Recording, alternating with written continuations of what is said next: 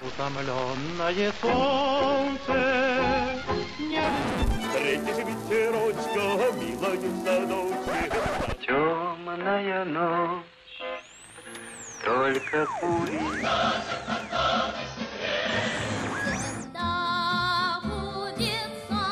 Надо защищается блестяще.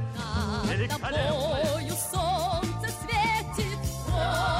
Время и песни. Какие песни? Такое время. Здравствуйте, уважаемые слушатели. В студии Вести ФМ Марат Сафаров и Гия Саралидзе. Марат, приветствую. Приветствую, Гия. Программа «Время и песни» 1969 год уже все ближе и ближе время, которое я, я уже помню, наверное. Давайте сначала о времени, о событиях, которые вот прямо действительно дают да, атмосферу того времени, политическую, международную. В 1969 году столкновение между участниками демонстраций католической и протестантской общин в Лондон-Дерри, это Северная Ирландия. Через несколько дней там в Ньюри э, такие же столкновения. Ну, собственно, десятилетия после э, отделяющих от этого события практически каждую неделю в э, международных новостях встречаются вот эти строчки о столкновениях или о каких-то терактах, э, которые связаны с международной обстановкой, с обстановкой политической в Северной Ирландии. Э, военный конфликт СССР и Китая в районе острова Даманский в 1969 году, наверное, одной из э, таких самых острых фаз противостояния СССР и Китая, которое дошло до вооруженных столкновений, погибли а люди. Во Франции вводится запрет на продажу оружия и военной техники Израилю. Но это тоже примета времени, которая и до сих пор события на Ближнем Востоке э, будоражат. Э, арабские партизаны совершают нападение на израильский город Эйлат. Израильская авиация в качестве ответной меры наносит бомбовый удар по Акабе в Иордании. Ну и еще одно событие 69 -го года, которое напрямую перекликается, конечно, с событиями, которыми живем мы сейчас. Вооруженные силы Северной Кореи сбивают разведывательный самолет ВМС США – ну да ладно, вот международная обстановка бурлит, а мы видим э, этнические столкновения, конфессиональные и политические бури. Но вот именно в 69 году появляется песня, ну, наверное, одна из знаковых песен. Это песня «Журавли» Яна Френкеля на стихи Расула Гамзатова в переводе на русский язык Наума Гребнева. Действительно, песня эпохальная, что уж говорить. Да, и надо сказать, что История у нее тоже очень интересная. Дагестанский поэт, аварский поэт Расул Гамзатов. Понятное дело, сочинил это стихотворение на своем родном языке. Но тема, сюжет стихотворения не только связан непосредственно с событиями минувшей войны, но и с его впечатлениями о поездке в Японию, которая была вот буквально а, незадолго до сочинения этих стихов. Он посетил в Хиросиме памятник японской девочке по имени Садако Сасаки, которая после ядерного взрыва 1945 года. Понятное дело, как и сотни тысяч других ее соотечественников заболела лейкемией и полагала, следуя старой японской традиции, что вот вылечится, если смастерит тысячу бумажных журавликов. Ну, и имя этой девочки в Советском оригами. Союзе знали все советские школьники. Да, да, и она как была таким вот символом, символом да. мира и символом того, что это не должно никогда повториться, такая катастрофа. Гамзатов посетил этот музей, и на него это большое впечатление произвело. Плюс, ну, конечно, характерное для русской традиции, русской литературной традиции, э, характерный образ журавля, поэтому вот все как-то сложилось. А потом, когда он уже сел в самолет в Токио и полетел в Москву, то он узнал о том, что в Дагестане умерла его мать. И вот все это как-то перекликалось с образом его погибшего под Севастополем брата Магомеда, его друга, который погиб на войне. И к моменту возвращения уже, ну, буквально там в самолете он начал продумывать это стихотворение и в Махачкале его завершил. И дальше началась работа над переводом, который всегда, почти всегда осуществлял Наум Гребнев. Дело в том, что так было принято, что у больших национальных поэтов были фактически такие, ну, условно говоря, штатные переводчики, те, которые работали с ними постоянно. Расул это были Наум Гребнев и Яков Козловский преимущественно. И стихотворение было напечатано в «Новом мире», читателем этого журнала постоянным был Марк Наумович Бернес. Ну и дальше все закрутилось. У Бернеса никогда не был дол- в долгий ящик, он никогда не откладывал свои идеи, он буквально прочитав, сразу же нашел телефон. Это при том, что он уже очень серьезно болел. Очень тогда. серьезно. В 69 году ему был поставлен диагноз рак легких, и он знал о том, что дни его сочтены, но тем не менее вот все-таки эту вот такую достаточно сложную историю решил начать, потому что сложная она была в том, что сразу же в телефонном разговоре с Наумом Гребневым они поняли, что стихотворению и песне, соответственно, надо придать больше объем, общечеловеческое значение. Дело в том, что ну, мы об этом говорили в программах наших, посвященных Дню Победы, об этой песне, об истории этой песни, и затрагивали сюжет о том, что в первых строках этого стихотворения звучало, мне кажется, порой, что джигиты – с кровавых не пришедшие полей. Вот надо было как-то сделать так, чтобы это было не только аварское, дагестанское, кавказское стихотворение, но и понятное всем остальным. Предложили вместо джигитов солдаты, как известно, и Расул тоже пошел, что называется, на компромисс, быстро очень как-то согласился, и дальше это стихотворение было передано композитору Яну Френкелю. Появилась песня. Надо сказать, что запись песни тоже была достаточно драматической, поскольку к моменту уже, когда Френкель сочинил песню, музыку, и когда была сделана аранжировка, Марк Наумович практически уже не выходил из дома, это было очень сложно, он уже очень тяжело передвигался, но тем не менее, все-таки набрав последние силы, 8 июля 1969 года он приехал в студию на улицу Качалова, это ныне на Малоникитской, знаменитый дом звукозаписи. Там была такая интересная коллизия. Дело в том, что, ну, как всегда и как известно, и на радио нам прекрасно известно, что записи идут по расписанию, и студия занята. А в это время, вот к конкретному часу, должен был записываться Иосиф Кобзон. Но его попросили, ему сказали, что привезли Марк Наумча, и он вот буквально из последних сил, и можно ли ему уступить. А это достаточно долгая история, несколько дублей там и так далее. Конечно, Кобзон уступил, и он был свидетелем вот этой записи, когда э, люди в аппаратные, редакторы, звукорежиссеры, они, э, мужчины в том числе, они плакали или были прослезились, видя, каких последних сил Бернес записывает эту песню, и те символичные строки о том, что он тоже в этот клин журавлин уйдет, они, конечно, были очень трогательными. Буквально через несколько недель, 16 августа 1969 года, он умер. И это была такая его последняя песня, его лебединая, журавлиная песня, которая вышла в эфир уже, когда его ну, можно сказать, уже не было в живых осенью 1969 года. Надо сказать, что Энн Френкель вел такой определенный мораторий даже. Несмотря на то, что композитору хочется, чтобы песня звучала, он сказал о том, что давайте хотя бы годовщину дождемся до осени 70-го года, пусть если и будет звучать по радио, только в исполнении Марка. И вот так эта песня пошла. Ну, э, эту песню исполняли великие певцы, но все-таки исполнение, конечно, Бернесом этой песни, оно фантастическое. Просто. Да.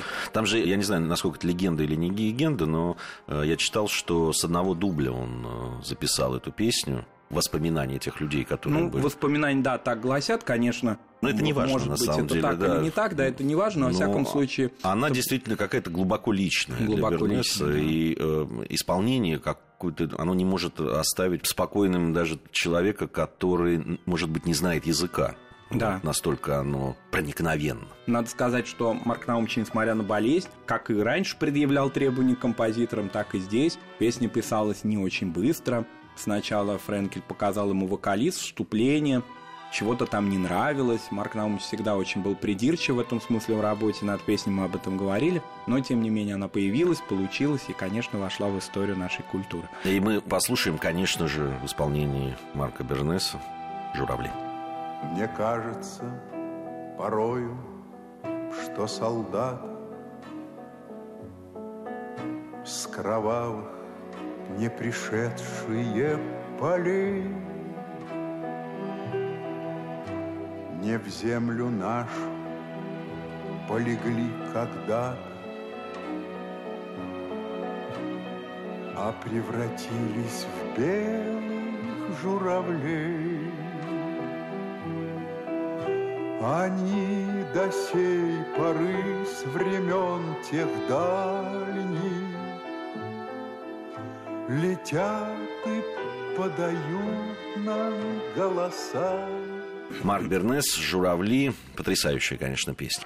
В 1969 году выходит на экраны фильм режиссера Владимира Мотыля «Белое солнце пустыни». Одно из э, любимейших кинопроизведений не только советского народа, но и, мне кажется, современных, современ, наших современников тоже. Кстати, интересно, фильм снимался сразу на двух производственных базах, и Мосфильм, и Ленфильм. По-моему, это крайне редко случалось, но да. это действительно так. Сценарий написал Рустам Игабрамимбеков э, и Валентин Ежов. Потом, правда, был еще один, можно сказать, соавтор. Это Марк Захаров, который написал, это очень интересная история, написал тексты писем Сухова. Вообще не складывался фильм, насколько я вот читал воспоминания, и нужно было что-то, что может вот склеить и как-то придать этому фильму какое-то очарование. И вот как раз вот эти знаменитые письма Колоритные. Колоритные, да. Сухова и, и, и вот эти его воспоминания, которые по письмам возникают, они, конечно, придали какое-то свежее такое дыхание этому сценарию и фильму.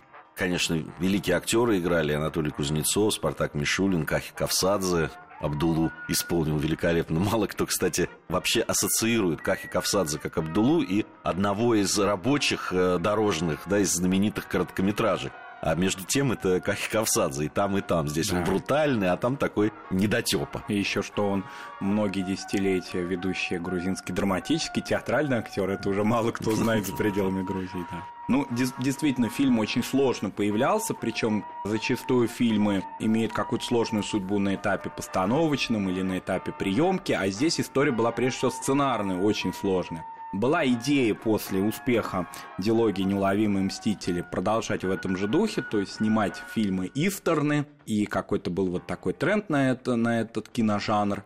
А, появился сценарий, работая над которым начали Андрей Михалков-Кончаловский и его тогдашний соавтор Фредерик Гринштейн. Такое появилось рабочее название «Басмачи», но киноруководство этот вариант от, отвергло, этот сценарий тоже. И на доработку, вот что называется, Кончаловскому дали двух молодых тогда. Ну, Ежов не был уж так молод, но во всяком случае еще таких грандиозных успехов не имел. Вот Валентина Ежова и Рустам Ибрагимбекова. Потом, значит, Кончаловский вообще отошел от этого дела, потому что дворянское гнездо ему предложили снимать.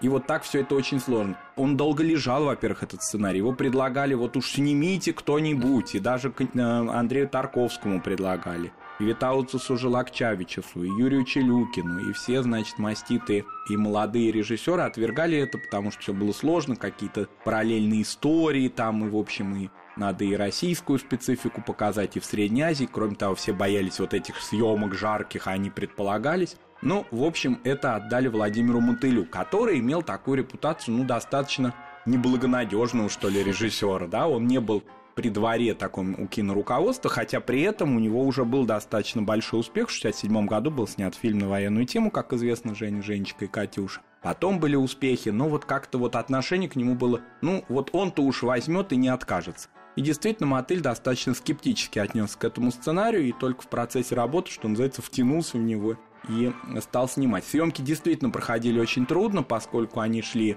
по, можно сказать, обеим берегам Каспийского моря, и в Дагестане, и в туркменском городе Байрамали, и все это вот те жаркие картины, они действительно были жаркими. Но так или иначе фильм, конечно, получился и приобрел такой колоссальный успех. Успех, конечно же, и благодаря музыке.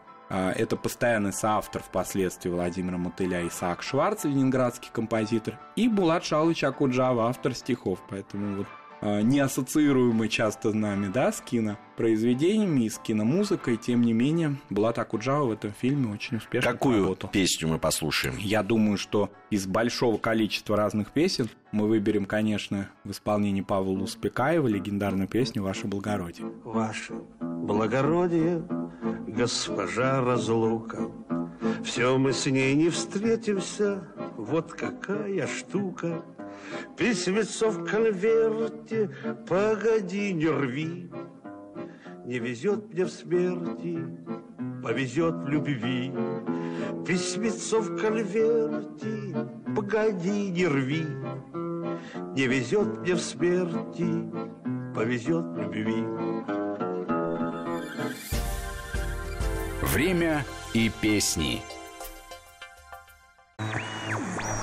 Время и песни. Какие песни?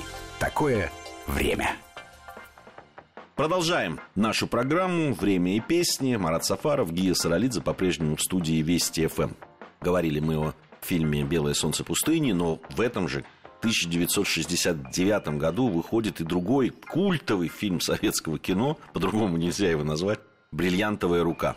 Комедия режиссера Леонида Гайдая, один из самых популярных фильмов в истории советского кино – остается таким же популярным и сейчас. Это то же самое можно сказать, да, то, то что мы говорили о «Белое солнце пустыни». До сих пор с удовольствием смотрят этот фильм.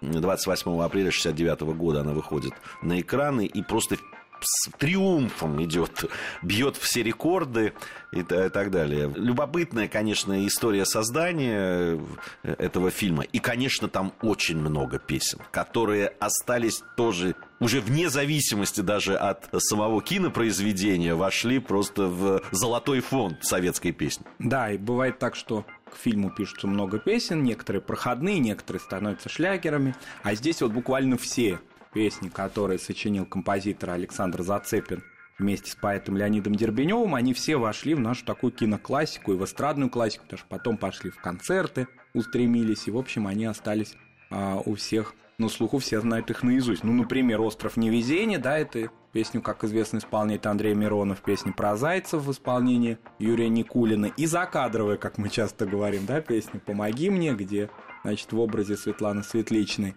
но за кадром поет уже тогда незаменимая певица Аида Ведищева. Конечно, фильм снимался тоже, как и всякие такого рода масштабные произведения, достаточно трудно. Здесь, конечно, надо назвать прежде всего и сценариста Якова Костюковского. У Гайдая всегда была очень такая верная команда сценаристов. Часто они забываются, как-то в тени остаются. Они не были столь публичны все-таки, как другие сценаристы, но тем не менее Яков Аронович Костюковский, конечно, вот очень большой вклад внес в киноисторию успеха Леонида Гайдая. Ему-то и пришла идея вот эта вот основная сценарная а, задумка. Он прочитал в газете заметку о швейцарских контрабандистах, пытавшихся провести ценности в гипсе. И вот ее развил до уровня сценария. А, ну, как известно, в Баку так это уже просто туристические места, все, значит, наши зарубежные сцены там и снимались.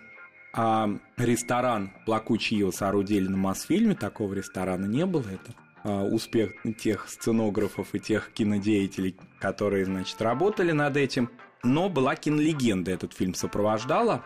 Дело в том, что много разных острых словечек в фильме, всяких разных, в том числе и, может быть, политически носящий окрас – Понимая все это, Леонид Ильич Гайдай решил пойти в банк Он в конце снял, но он не снял, конечно, он взял такую пленку, да, с изображением ядерного взрыва.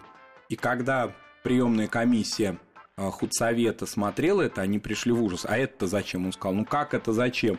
Неужели вы забыли о сложнейшей международной обстановке? Вот, кстати, о том, о чем вы говорили в начале, да, в нашей исторической справке. Империализм размахивает ядерной дубиной. Вот все могу простить, но это мы обязательно должны оставить. Все его стали убеждать, но это же не совпадает вообще ни жанрово, никак. Тогда он сказал, нет, нет, нет. Ну, и все забыли о своих мелких поправках и сказали, нет, это обязательно надо вырезать. Ну, он сказал, ну ладно уж. И вырезал это, и все остались буквально все реплики сложные, сложно проходимые, все остались в фильме. Фильм, конечно, бессмертный, но маленькая деталька из этого заседания худсовета, там такие забавные замечания были сделаны актером. Вообще, я, я, да, я прочел эти э, реплики, и у меня иногда возникает вопрос об адекватности тех людей, которые в этом худсовете принимали участие тогда, потому что да. там было сказано про Миронова, который кривляется. Просто. Да, что Мордюкова слишком жирно играет, Никулин мог бы играть острее. Ну, я соглашусь, конечно, что Светличный чересчур соблазнительно. Но Мне слово чересчур не нравится. Ну, тоже чересчур не нравится. Хотя там в худсовете была, например, замечательный такой и очень опытный киновед, театровед Майя Туровская, например. То есть это не люди случайные какие-то с улицы, да, или не партийные работники, которые пришли только осуждать что-либо. Это профессионалы, кинодеятели. Но это, что называется, иногда, видимо, глаз все-таки замыливается. Глаз замыливается, и потом все-таки должно пройти время, и какой-то зрительский успех, он все подтверждать. Собственно, собственно, он подтвердил уже в 69 году успех этой картины. Она вошла в пятерку лучших картин за всю историю советского кинопроката. 76 с половиной почти миллионов зрителей посмотрели «Бриллиантовую руку». Ну, а сколько посмотрела потом? Благодаря телевидению. еще потом. Ну, какую песню выберем, действительно? Ну, думаю, что мы уже слушали Аиду Ведищеву, мы еще, наверное, услышим Андрея Миронова, поэтому сегодня Юрий Владимирович Никулин, песня про зайцев. Песня про зайцев. В темно-синем лесу, где трепещут осины, Где с дубов колдунов облетает листва, На поляне траву зайцы в полночь косили И при этом напевали странные слова. А нам все равно, а нам все равно, Пусть боимся мы волка и сову, Дело есть у нас в самый жуткий час Мы волшебную косим трын траву Песня про зайцев в исполнении замечательного, потрясающего э, гениального, я бы сказал, э, актера Юрия Никулина из э, замечательного фильма «Бриллиантовая рука». Ну что ж, идем дальше. Э, выходит в этом же году другой фильм. О нем, наверное, меньше знают э, современники, особенно люди молодые, хотя я помню этот фильм и то впечатление, которое он на меня э, произвел. «Король олень» — это фильм Павла Арсенова «Король олень». Ну, такая музыкальная сказка по пьесе Карла Готцы. Потрясающие актеры э, играли там и Юрий Яковлев, и Олег Ефремов, Олег Табаков. Э, ну, тут можно еще перечислять. И, конечно, там потрясающая музыка в этом фильме. Да, она музыка таинственная, очень совпадающая с режиссерскими задумками, с эстетикой такой, как мне кажется, восходящей, ну и не только мне так кажется, наверное, восходящей к вахтанговской принцессе Турандот, такая комедия масок, может быть. И вот э, стихи Вадима Коростылева тоже не прочитываемые сразу, хотя вроде бы фильм такой полудетский, полусказочный, а может быть и полностью сказочный, но тем не менее надо в них тоже вслушаться и вчитаться и играет Валентина Малявина. Конечно, о ней, так сказать, вот мимоходом нельзя. Актриса большая, в 70-е годы много снимавшаяся, больше теперь известная скорее по своей трагической судьбе и своей трагической истории впоследствии. И здесь какая-то тайна тоже в ее образе, в ее улыбке, в ее игре, в ее дуэте с Юрием Яковлевым, например. Но голос там другой, конечно. Как это часто бывает в кинематографе, актрису озвучивали, и озвучила ее 20-летняя Алла Пугачева.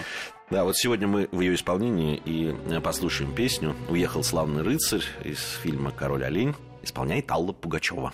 Уехал славный рыцарь мой Пятнадцать лет назад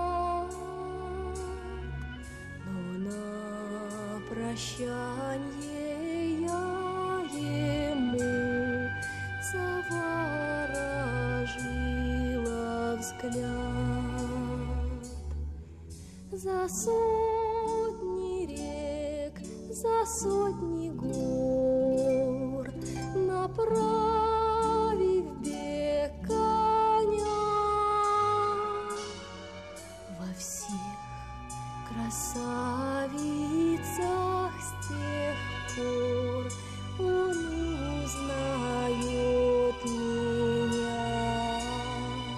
Вот так. Такой, ну, я не знаю уж, насколько дебют, не дебют Аллы Пугачевой в кино. Но вот она спела эту песню и уехал славный рыцарь. Ну и совсем немного времени у нас остается, но мы не можем сказать, э, не сказать, вернее, о еще об одном фильме. Ну, правда, анимационном, как принято сейчас говорить, или мультфильме. «Бременские музыканты». Вот уж музыкальная феерия буквально. Да, этот фильм, конечно, был вначале снят, вот в 1969 году, дальше произошло благодаря его успеху продолжение, впоследствии по следам бременских музыкантов в 1973 году. Иногда путаница возникает с голосами, звучащими в фильме, в первой картине, в первом мультфильме, вернее. Почти все роли озвучил Олег Анофриев, во втором большую часть голосов взял на себя Муслим Магомаев.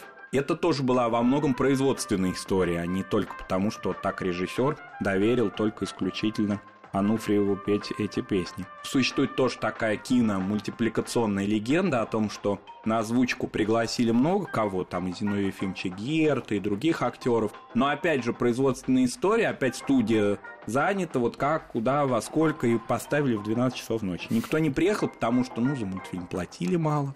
А, вот, и поэтому все сослались на то, что кто заболел, кто чего. Олег Ануфриев приехал, но приехал со справкой о том, что он простужен, и тем не менее сказали, ну ты один, ну а как, выручай. И он практически все, за исключением там мецоколоратора, он все, значит, исполнил в этой песне. Надо сказать, что успех был грандиозный, и режиссер детского музыкального театра Великая Наталья Сац возмущалась, она была темпераментная женщина, да, что на Тихона Хреннику было продано всего 3 миллиона экземпляров пластинок, а бременских музыкантов 28. Это что такое? Это ну, слава. Это слава. Это успех. Да. А, ну что ж, мы сегодня какую песню выберем? Ну, я думаю, что из большого-большого-большого количества все-таки выберем «Ничего на свете лучше нету» из мультфильма «Бременские музыканты», музыка Геннадия Гладкова, стихи Юрия Энтина. Ничего на свете лучше нету, чем бродить друзьям по белу свету. Тем, кто дружен, не страшны тревоги, нам любые дороги дороги, нам любые